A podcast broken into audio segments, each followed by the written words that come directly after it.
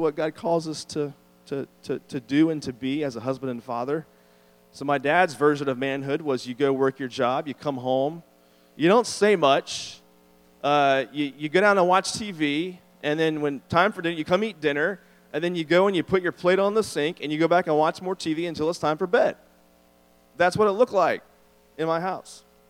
And, uh, and I remember um, there, there being times when I could just tell my mom's struggling, and it's just, the emotional support's not there. My dad just doesn't understand the idea of like emotional engagement, emotional support, like having a conversation about those kind of things. Just didn't happen in my family. And so this is what I saw growing up. Now, fortunately, they weren't the only ones that I saw. God placed other people in my life. My youth pastor, uh, I had friends that had great dads that I saw. They modeled that for me. And, uh, and God's kind of redeemed that in my life. But that's what I saw growing up. So the question for you is what have you seen in your life and how are you being shaped and taught what it means to be a man? So before we get to the bad, I want to talk about the good. So what is man's purpose? How did God see if this thing is on here? Should be working. It's not working, so you need to click the next slide. Um, so man's purpose. We've been looking at Ephesians 5 a lot in this series. Ephesians 5, uh, verse 25, and also beyond that. I'll read this to you. It says, Husbands, love your wives as Christ loved the church and gave himself up for her. Then skip down to verse 28. It says, In the same way, husbands should love their wives as their own bodies. He who loves his wife loves himself. For no one ever hated his own flesh, but nourishes it and cherishes it, just as Christ does the church because we are members of his body. Whenever you and I imagine marriage, we may see it as this perpetual game of tug of war. I've heard people say things like, you know, yeah, in marriage it's got to be 50 50. And I'm like, but that image is like this okay, you get your way with this, and then I get my way with that. And then we make these compromises, and we, it's like a negotiation in a marriage. And that's not really what we see pictured in the Bible as it talks about marriage because we don't see this tug of war happening. We see oneness. If you look at Ephesians 5, we see oneness one, oneness with hubs, husbands and wives, oneness with Christ and the church. And, and Paul says that the oneness that we see with Christ and his church should be, that same oneness should be depicted in the relationship of husband and wife. So you're no longer two, you are now one. That's how the Bible describes you. He says that husbands should love their wives just as they love their own bodies. So listen, we don't seek to harm ourselves. We don't we don't seek out the worst for ourselves. We look out for ourselves, and men should do the same with their wife and their family. Because what you do to your wife and your kids, you're basically doing that to yourself because you're, you're one with your wife. So if there's true oneness in a marriage relationship, then sacrifice doesn't feel like sacrifice.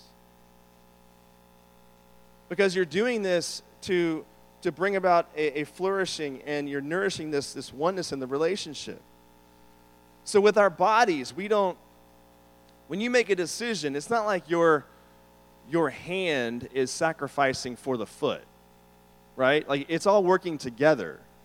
If your body wants to accomplish some task, it all works together. You don't think of it as like, well, the hand's got to sacrifice for the foot and, and make this transaction. That's not how it works. And that's not how it works in the context of marriage. It all works together because it's one. So God calls men to be servant leaders. And we see that concept here in Ephesians chapter 5. Now, this sounds like a contradiction because most of us think leader means I get to be the boss. That's what we think leader means a lot of the time in our culture.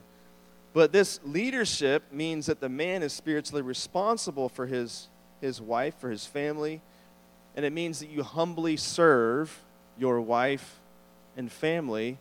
And to any female in the room who thinks that I understand many of you girls have seen a caricature of manhood portrayed in our culture, and you don't like it, and you shouldn't like it because it's not of God, it's not from God. But I want to ask you this question, ladies. When you hear about a man who's like serving his family, excuse me, who's looking out for his family in this way, like I know you're drawn to that. I know that's what you desire, like for your future. And so it, it shouldn't sound oppressive or domineering or chauvinistic because that's not what's portrayed or what should be portrayed in any church, in any um, Bible teaching, Bible believing church or family. It's not what should be portrayed there. We don't find it there. Instead, we find something altogether different, and that's men that are stepping up and being servant leaders in their families. Now, for most guys, some are more natural at serving, and others are more natural at leading. And so, if you're good, if you're really good at taking charge and being a leader type person, then you're going to have to grow at what it means to be a servant. But if you're good at, re- at really good at, at seeing people's needs, being empathetic, and, and, and looking out for people, if you're really good at being a servant, you're going to have to grow in becoming a leader. And most of the guys I know have to grow in one, if not both, a lot. Right? That's just the reality of where we're at. So, this is man's purpose. This is servant leadership. What's interesting is that even the secular world knows something of this concept. Uh, on July 20th, 2012, in Aurora, Colorado, this massive tragedy happened in our country where there was a large group of people that went to go see an opening night uh, movie, The Dark Knight Rises. And they're in this Cinemark theater. And um, as the movie began, in the first 15 minutes, a guy named James Holmes, he either was already in the theater or he came in through another door and he burst into the theater. He sets off tear, tear gas grenades and then begins shooting into the crowd randomly. And everyone, of course, ducks down and trying to escape, you know, get cover from these, these bullets coming at them. There were three men that night that brought their girlfriend to that movie. And what these three men did is they, they pushed their girlfriend onto the floor and they laid on top of them to protect them from the fire. Now, these three men all died that night. As bullets passed through their bodies and actually went into their girlfriend. The girlfriends all lived, they all escaped. They were wounded, but they were not killed. So these three men, that give up their lives so that their, their girlfriend could live. These men were heralded as heroes in the media. Now, I want to ask you a question. What if the roles had been reversed? What if the girls had been the ones that took the bullets for the guy and the guys had lived? How do you think that story would have been portrayed in our culture? It wouldn't have been the same. Because even the secular world knows that a man should do that for someone that he loves and cares, cares for. Like we, just, we just know it intrinsically. And so even the secular world understands something of this concept that, that the man should go down. The man should be the one that gives up his life in this situation. And these three men did just that. They sacrificed themselves so that they could live. And um, I, I say this to let you know being a servant leader does not mean, you know, I get to make the decisions, I get to be the boss, I get to be in charge. It means you get to sacrifice it means you get to die. It means you get to lay down your life and sacrifice. That's what it means to be a servant leader in this context. I love what Matt Chandler says. He says, Where men fulfill their purpose, the world flourishes, but where they do not, the world burns. I don't need to tell you this, you know this to be true. You can look around our culture and you can see countless examples of where men are doing this really well like families flourish, people flourish, communities flourish. But where this isn't happening, we see the world on fire, like literally on fire. I've seen t- countless statistics of people, uh, they'll cite uh, statistics that talk about, you know, people that, that commit murder a high percentage of those people have no father figure in their life. People that commit rape, like same thing. Like it goes on and on and on with, with crime and, and those kinds of things. What, what it comes back to is a fatherless society. And so there are at least three things that I think hold men back from fulfilling this kind of purpose. So here's the three hurdles I want to talk about today. The first hurdle is what I call the man code. And um, high school is boot camp for the man code. And your self worth as a man is based on how well you live up to this code. And, and sadly, this is true even inside the church. It, it plays out in the church. And so the first uh, principle of the man code is no sissy stuff. I mean, guys don't, no, we don't delve into that world. Anything that can be put in that category, you have violated the man code, and there's going to be problems. You're going to get made fun of. You're going to get called out because that's what guys do. It's their spiritual gift, right? That's what they do. The second uh, aspect here is anger is better than sadness or fear. Anger is better than sadness or fear. Anger is the one emotion that is culturally acceptable for men in our society. And that's about the only one. If someone gets angry on the field, it's like, well, it was legitimate, it was justified because did you see what that ref did? Did you see what that other player did? Of course I'm going to get angry. I love when people say things like, you know, you guys, guys just aren't emotional. And I'm like, do you watch television? do you watch sporting events? Guys have emotion, but it often comes out as anger because it's the one in our culture that is acceptable culturally for them to have. And what will often happen is that there's usually a lot of sadness and fear behind that, and it gets turned into anger because sadness and fear, those are culturally unacceptable for a guy. And so this is the man code. The second, third point, take it like a man. We've heard that one before. Whatever's coming to you, whatever is happening in your life, like, well, take it like a man. It shouldn't really affect you emotionally, right? I mean, it just roll off your back, take it like a man. The fourth point, seeing women as objects. We'll discuss this a lot more later in the series, but it's obvious in our culture that, um, I mean, marketing, everything is geared towards this that, that a woman is an object and not a person. And so this is part of the man code that a lot of guys buy into. And so if you really care about someone, like really care for them, like their personality, their soul, like you see them as a whole being and not just as an object, I mean, that's, you violated the man code. Like you're, letting her get to you. Like you, don't do that if you're a man, right?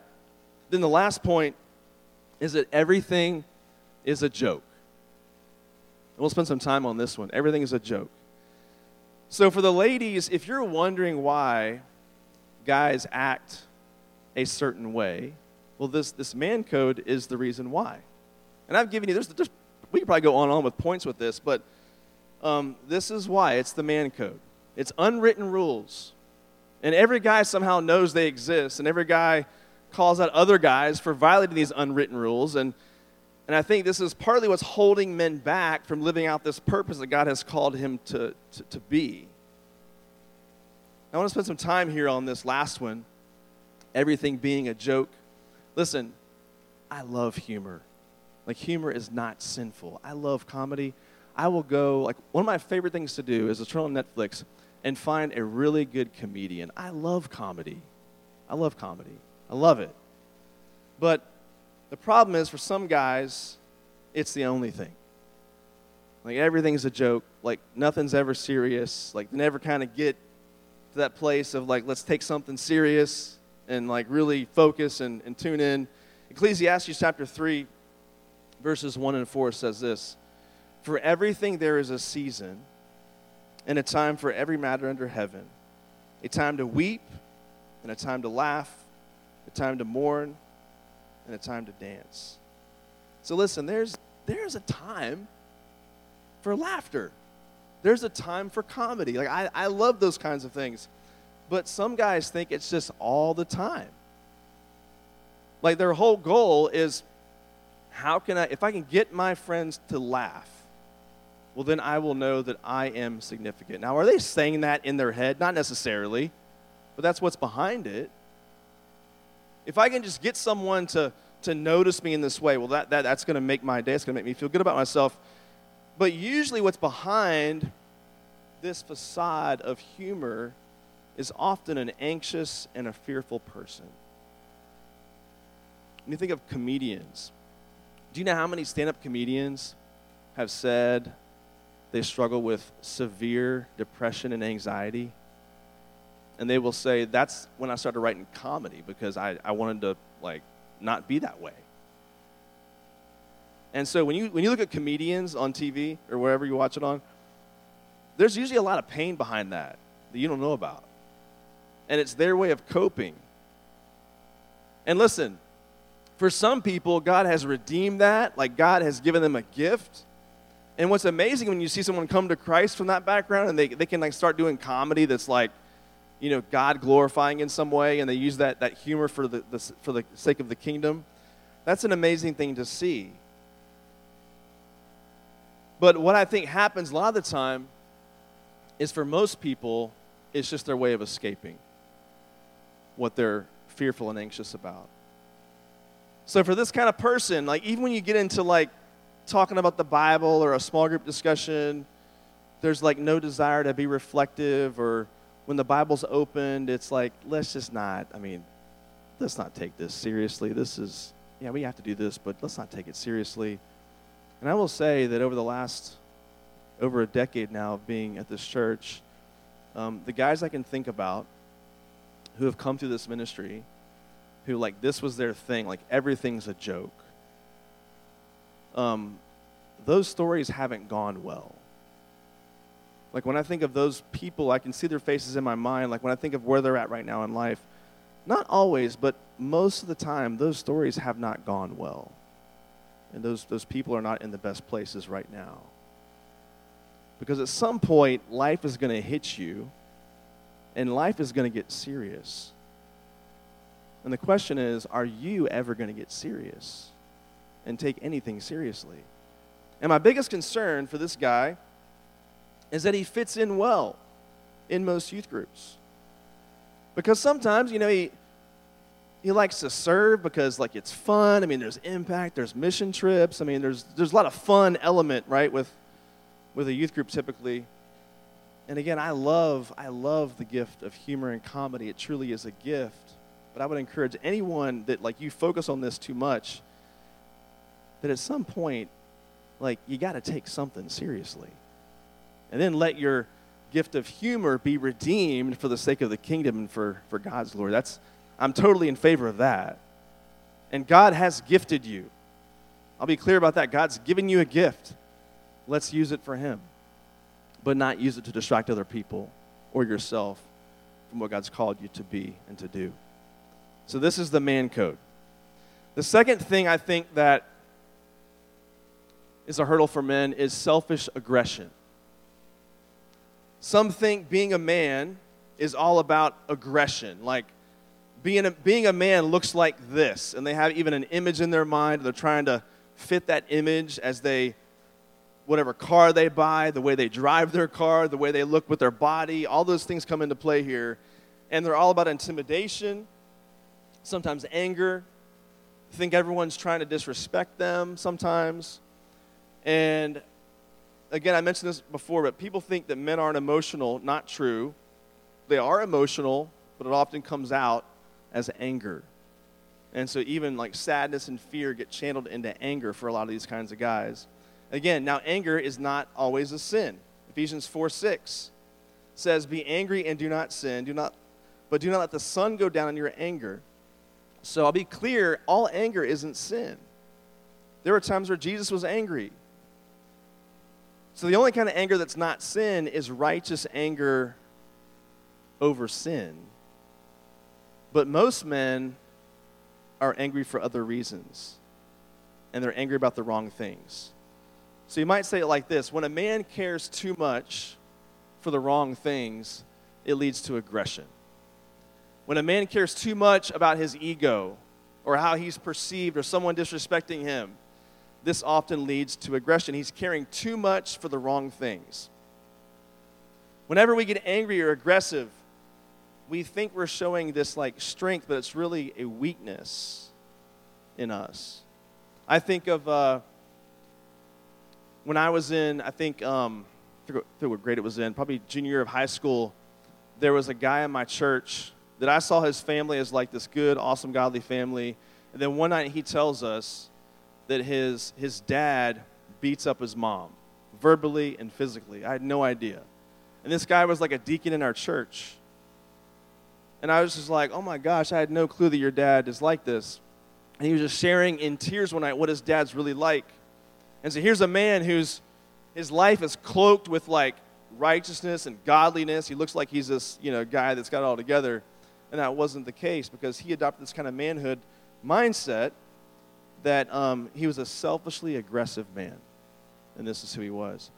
His son, who was my friend, went on to live a train wreck of a life. And I think still is to this day. And so we see the damage this kind of thing causes in our masculinity. Thirdly, uh, selfish passivity. So there are some men who just want to skate through life. There's just nobody requiring or demanding much of them. Um, you know, life is for leisure, it's for comfort, it's for hobbies, and so life should be kind of easy. That's how they view it. And listen, I'm not trying to beat up the guys this morning, but I will say this. I've got two books on my shelf. These are not written by Christians. Here's the cover of these two books.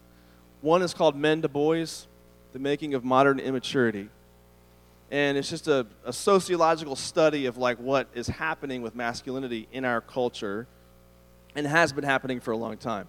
The second is called the decline of men.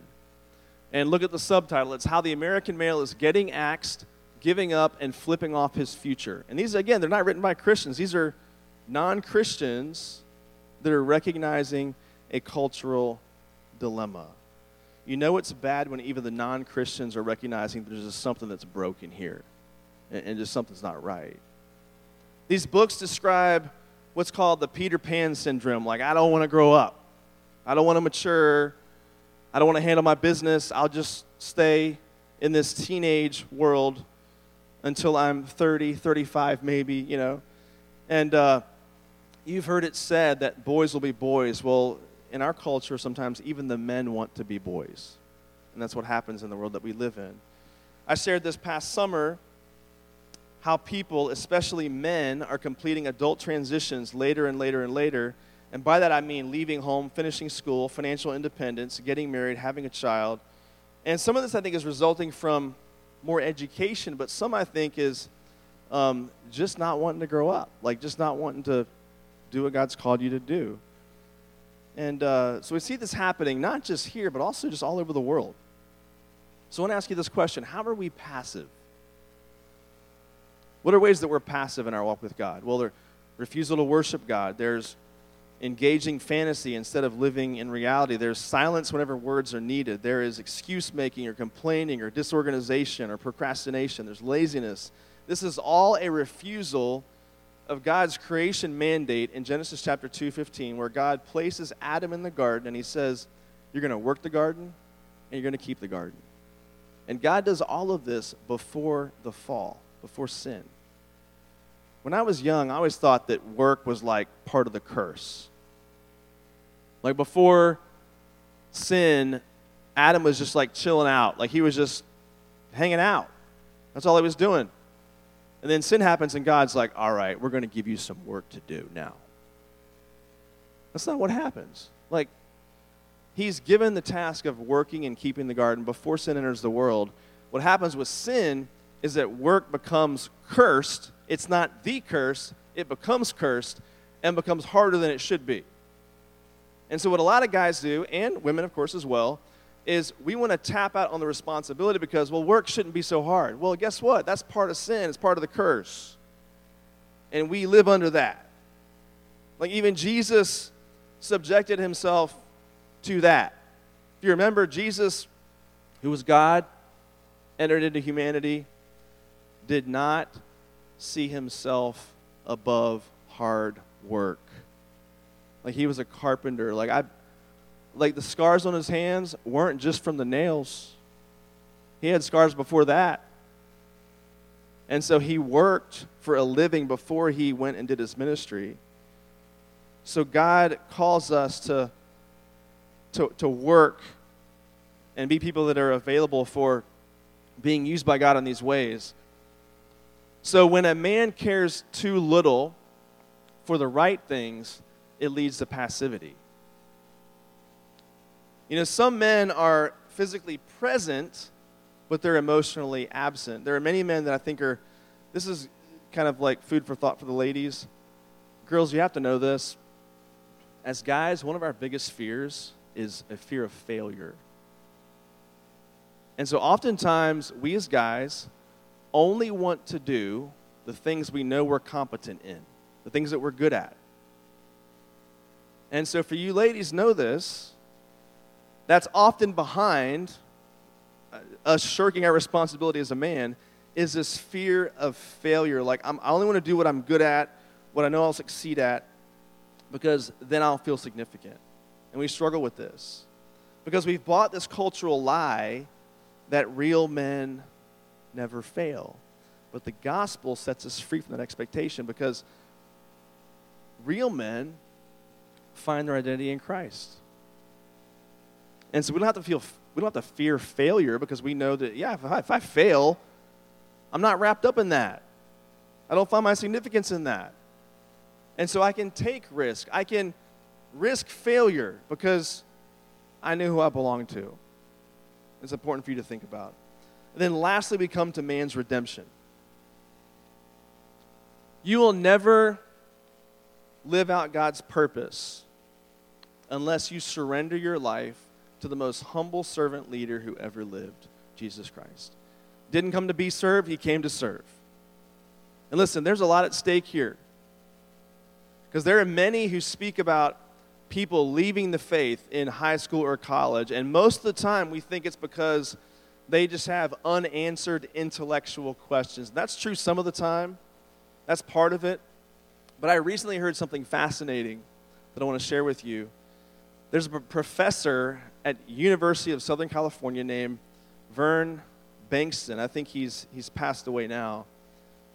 But for a number of decades, he conducted this study looking at over 350 families to see how faith was passed down from generation to generation. Here's what he found out.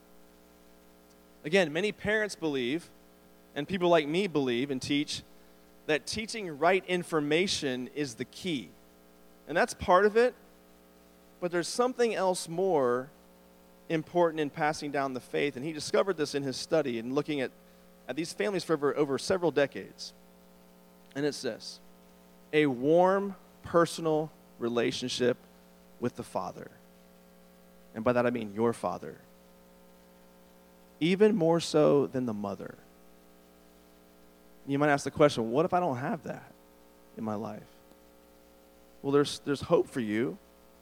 I'm confident there is because there are men in the body of Christ who can model this for you and, and stand in the gap for you. And so the question is will you, will you put yourself in a place where you can learn from people like that? In the way that was done for me whenever I was walking through that stage of life myself.